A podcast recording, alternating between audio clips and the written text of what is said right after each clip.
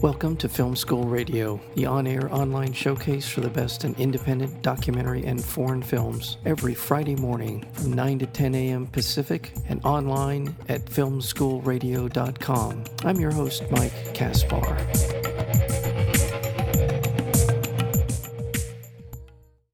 The beloved documentary film, The Wild Parrots of Telegraph Hill, now been given a 4K restoration and is now in re release coming out through Shadow Distributors. Uh, it is uh, one of my favorite documentary films, uh, I think, of all time. And I'll, for a lot of reasons, not the least of which it's a wonderful story and so well told. But I remember the impact it had on me when I saw it back in 2005 and it's has stuck with me. Uh, the stories of the parrots, the story of Mark Bittner, and so much more. Uh, we're joined today by the director, producer, writer, editor, cinematographer of this incredible documentary film, The Wild Parrots of Telegraph Hill, Judy Irving. Judy, welcome back to Film School Radio. Thank you so much. It's great to be here. And you were on for uh, one of your other documentary films called Dark Circle. Very, very well done documentary film about nuclear power and nuclear weapons, and then also known for other films like Cold Refuge and and Pelican Dreams, and so much more. I'm so happy to be able to talk to you again, I, and uh, especially about this particular project. Uh, I remember just being so entranced, what beguiled by the when I saw it the first time because I fell in love with the parrots, and then of course with Mark and uh, Mark Bittner, who who did this, who was incredible in terms of his dedication to these parrots. Let's go back in time. How did you find out about the parrots? What drove you to want to do a documentary film about them? Well, I had been sort of rediscovering my love of birds, 40s and 50s, and a couple of friends told me hey, you should make a film about this guy who feeds the parrots if you love birds. And after the second person made that recommendation, I finally called him up and went over there and checked him out. I thought, wow, this is colorful and this is dramatic because he was telling me right at the beginning that he was going to have to move. There was this time constraint, and I was wondering whether I could actually make a documentary before he had to move and and leave the flock but it worked out. That's how it happened. That's how it started. Well, let's talk about the wild parrots themselves. What makes their presence in San Francisco in, in 2002 or three or whatever it was when you were making the film? What was it about that, their presence there? And had they achieved a level of notoriety? Was it sort of in the zeitgeist that, uh, that this was happening? Let's talk about the parrots themselves. What are they mostly? What are the the flock? These are mostly, uh, well, the pet trade calls them cherry-headed conures, and the ornithological types call them red-masked parakeets. They basically they have a red head and they have a green body. They were all wild caught. The the origins of the flock were all in the wild originally. They didn't want to be caught, but they were caught they were brought up here, sold as pets. And then a lot of the people who have bought them realized, oh my God, these birds bite and they're loud, and I'm going to let them free, you know. And there, there's nine ur- urban legends in the film as to how these birds actually got out in San Francisco. You can take your pick and believe any one of them, they might all be true. They established themselves in the wild because they knew how to be wild. And back in 2002, they were still pretty much under the radar. Uh, it, well, even further back when I started making the film in late '98. Okay. Uh, uh, Mark had done um, uh, a couple of slideshows at the library, his North Beach branch library, and then a, a, sort of a sold out, very popular show at the main library. But not a whole lot of people knew about the flock. And the, the flock was very small back then. And so when I started filming, it was almost like this under the radar magical thing that was happening on the Greenwich steps on Telegraph Hill. Was there something about Telegraph Hill that attracted the parrots? Was there some something about that where they were that made sense from a from a bird's point of view? Yes, there were a lot, and there still are a lot of tall trees in the Greenwich Steps right of way. Uh, it's it's basically a garden uh, along a steep slope of Telegraph Hill that had been quarried, and it was so steep that there is no Greenwich Street. It's too steep for a street. So it became a garden. And there's a lot of uh, tall deodar cedar trees and there's a coast live oak in the in the garden. So they love to perch high up because they can watch for hawks that way. I think that's why they originally started flying around Telegraph Hill because there's two wonderful gardens, Filbert Steps Garden and Greenwich Steps Garden, that have these tall trees. And then, of course, when Mark decided, okay, I need to get back to nature, let's start, you know, looking at the birds and let's start trying to feed the birds. There were sunflower seeds too. And they love sunflower seeds. It's sort of like chips to them. So there was that perk as well. They they also had a great eye for real estate because it's a spectacular uh, observational point from looking into San Francisco Bay and beyond. It's a it's a beautiful location. Um, mm-hmm. And getting to know Mark uh, in terms of just uh, his uh, reticence or his enthusiasm for wanting you to be with there doing what you were doing. Yeah, yeah, it was interesting because he had been approached uh, a couple of times by other filmmakers. He just didn't feel right about these folks. Maybe maybe they were students and and he didn't think they would do a good job or whatever but or maybe he didn't trust them i'm not sure but um uh when i came along he he, he was cautiously optimistic. And and the reason that he was interested in having a film made was because a friend another uh, parrot person had told him and this is a person who had experience with the chicago flock that if you make them famous, they will be protected from being exterminated by people who hate non-native species. And so th- this is always a problem for, for parrots establishing a foothold in places where they're supposedly not supposed to be. So he wanted to make them famous and he thought, well, maybe if you make a film about them, they'll they'll be famous. I'm writing a book. He was already in process writing his book the same title, the, the Wild Parrots of Telegraph Hill. And the book covers uh, six years of his time with the birds. My film only covers about a year and a half of his, uh, the, the last part of his time with the birds before he had to leave the hill. Just quickly want to remind our listeners that uh, we're speaking with Judy Irving. She is the um, director, producer, writer, cinematographer, and editor of an award winning documentary film called The Wild Parrots of Telegraph Hill. It is getting a theatrical re release. It's getting a theatrical release in, um, it just opened in New York and it's still playing in New York. And it's going to open in Los Angeles on um, November 29th.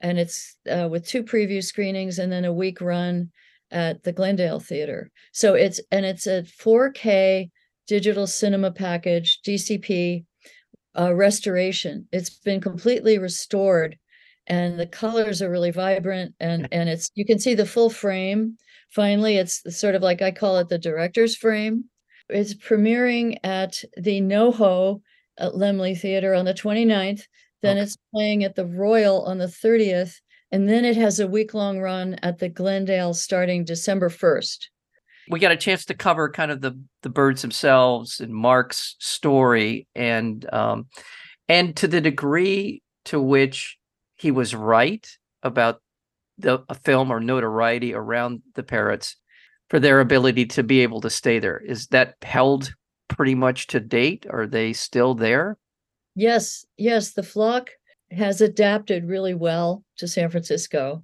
the audubon christmas bird count is the best way to to find out how many birds of each species are around the city. And I think the last count was about 135, 145 birds. So they haven't exploded. Um, they're they're they seem to be in balance with their ecosystem. They know where certain trees, apple trees and plum trees and so forth, get ripe fruit.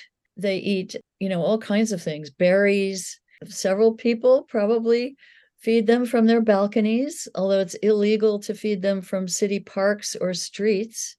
They're they're doing well. They just brought out a big crop of young parrots in the in the fall in September and October, the, these young birds came out and started learning the habitat. So it's great. I mean, they fly around, they're on their own schedule. You can never quite tell where where they're going to show up, but when tourists ask me, how can I see the parrots? How can I see the parrots? The, the best bet is to go to what used to be called Ferry Park, right opposite the ferry building down near the Embarcadero. Now it's called Sue Bierman Park around dusk. And a lot of birds fly into the tall poplar trees, you know, just as the sun is going down. And they create a huge ruckus. They fight with each other. They scream and squawk. They hang up uh, upside down it's a riot and then they settle in and that's where they sleep at night yeah. so that's the best place to see them and so what is the lifespan of these parrots i don't know for sure mark I mean, when he was uh, more than 20 years i mean would they well he, mark thinks that if you're out in the wild as a cherryhead you might not make it past maybe 13 or 15 the oldest bird he was aware of was i think 13 and but we have these two rescue parrots at in the house and of course they live the, the life of luxury. They're both 20 22 years old now. Wow. and and we don't know uh, i mean maybe 25 maybe 30 we'll, we'll i'll let you know later. Yeah well i i just I, I, fell in love with the parrots uh, mark named them gave them names and we get to know them and Mingus and Connor, and there's there's so many, and that's one of the beautiful things about this incredible film, The Wild Parrots of Telegraph Hill, is that it's not just about a flock of birds it's about getting to know them and, and their relationships and how they interact with one another and their their sort of social structure and there's so much here and the ability through your work to get to a point where you feel you feel a kinship with them is what makes this such a magical experience. So congratulations to you on your work and getting that. Thank yeah. you. And for you, it's somebody coming in from the outside, just kind of had having an interest in them. How did that affect you as a as well as a filmmaker, but also just as someone who was observing these beautiful creatures? Well, I had actually never seen anything like this in my life when I first started uh, going over there and listening to him telling stories to both children and, uh, and tourists and so forth on the steps, I realized, wow, if I could get footage of, for instance, Picasso and Sophie. Yeah. Uh, the, the, little pair um, where she has the little French beret and and, he's, and he's the big lug and anyway, if I could get footage of Picasso and Sophie cuddling and sort of illustrating the kinds of things that Mark knew about them and talked about, that could work in a documentary. And that's basically what I tried to do over the four and a half years of going back over and over and over again, trying to get uh, th- these shots that would illustrate their personalities It was great and and I loved it. Once I went to the Greenwich Steps, I never wanted to leave because it was so beautiful. It was fun to shoot. Mark was a great storyteller. He was also really good on camera. He didn't change his behavior at all, and he never looked at the camera. He sort of didn't even know it was there. He was relating to the birds. That made it easy because as a documentary filmmaker, you, have to have an ally like that yeah. for it for it to work. You don't want somebody who's self-conscious on screen. So that was working and I don't know, I just loved it. I mean, I had been in the trenches for many years as a documentary filmmaker. I had not had what you would call a big hit in oh boy, I don't know how many years, decades of making films because I started in the early 70s and this was the late 90s and to have it do as well as it did uh, was a major thrill for me and a complete not a complete surprise because I really liked the film too and I thought it worked but wow I didn't know it was going to get out to 500 theaters across the country and do almost 3 million or more than 3 million dollars in in royalties. It's the best uh, i mean it was the best filming experience and editing experience i ever had. It was also the best box office experience i've ever had yeah. in 50 years of filmmaking now as we speak. And i have to tell you just to underscore your the point you made watching the behavior as it sort of synced up with what mark was talking about and even beyond that just to watching them interact in the course of the film. But also, you have Mark's sort of narrative about the threats, the issues that Connor had in trying to blend in with the cherry headed parrots, and to see his personality. You see these personalities emerge through the work that is just. It's a fantastic documentary, and and you had you had great subjects uh, that that really uh, that really brought so much of what you're talking about forward. You know what? I hadn't seen it in almost 20 years, having seen it again. It works. It holds up. It holds up beautifully. Thank you. Thank you. You know, I I saw my octopus teacher recently and I really loved it. And I realized that 20 years earlier, 20 years before my octopus teacher, the wild parrots of Telegraph Hill were teaching Mark Bittner about consciousness, yes. about death, yes. about discrimination, uh, you know, all kinds of things. And it, we were just, I, I feel like we were just kind of ahead of our time because it, it didn't get, it, you know, it, it got a lot of uh, word of mouth and the box office res- results were fantastic, but it didn't get shortlisted for the Oscar. It didn't get a whole bunch of festival awards that you might have expected. I think we were ahead of our time. It didn't get shortlisted. No, time has a way of righting some wrongs and i can't imagine that people seeing this now today in 2023 and into 2024 are not going to feel the way i did when i saw it the first time and the reaction i had to it. And um it has yeah it has everything. And i again i want to compliment i i just can't say this strongly enough complimenting you on capturing so much of what you described we were talking about with my, uh, my octopus teacher. Is just getting to see that we may not understand the interactions and and the ways of the animal kingdom but they're there there's a consciousness there is a there are things that are beyond what we understand but they're there absolutely absolutely i mean that's what mark that's what these birds taught Mark, and that was that's the center for me thematically of the movie that consciousness is not just a human being type of thing. All sentient creatures are conscious. Yes. And they have desires and they have hopes and they have they have fears, they have jealousies, they have these are not just human traits. We yeah. evolved way after birds evolved. So you might say that we are imitating bird behavior in, in, our personality uh, traits because they were on the planet way before human beings.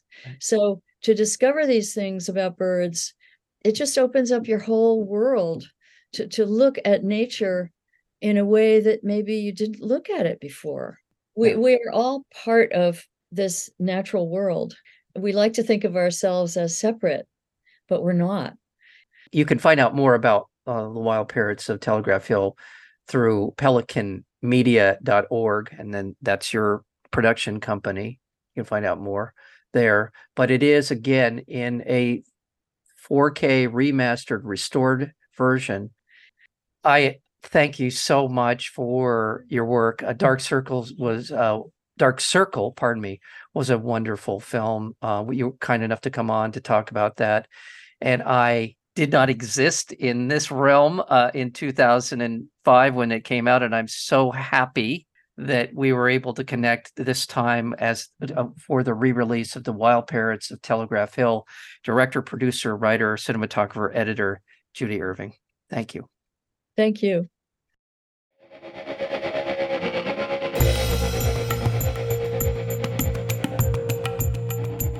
You've been listening to Film School Radio, the on air online showcase for the best in independent documentary and foreign films. You can find out more about the program at filmschoolradio.com. I'm your host, Mike Kaspar. Thank you for tuning in, and we'll see you next week with another edition of Film School Radio.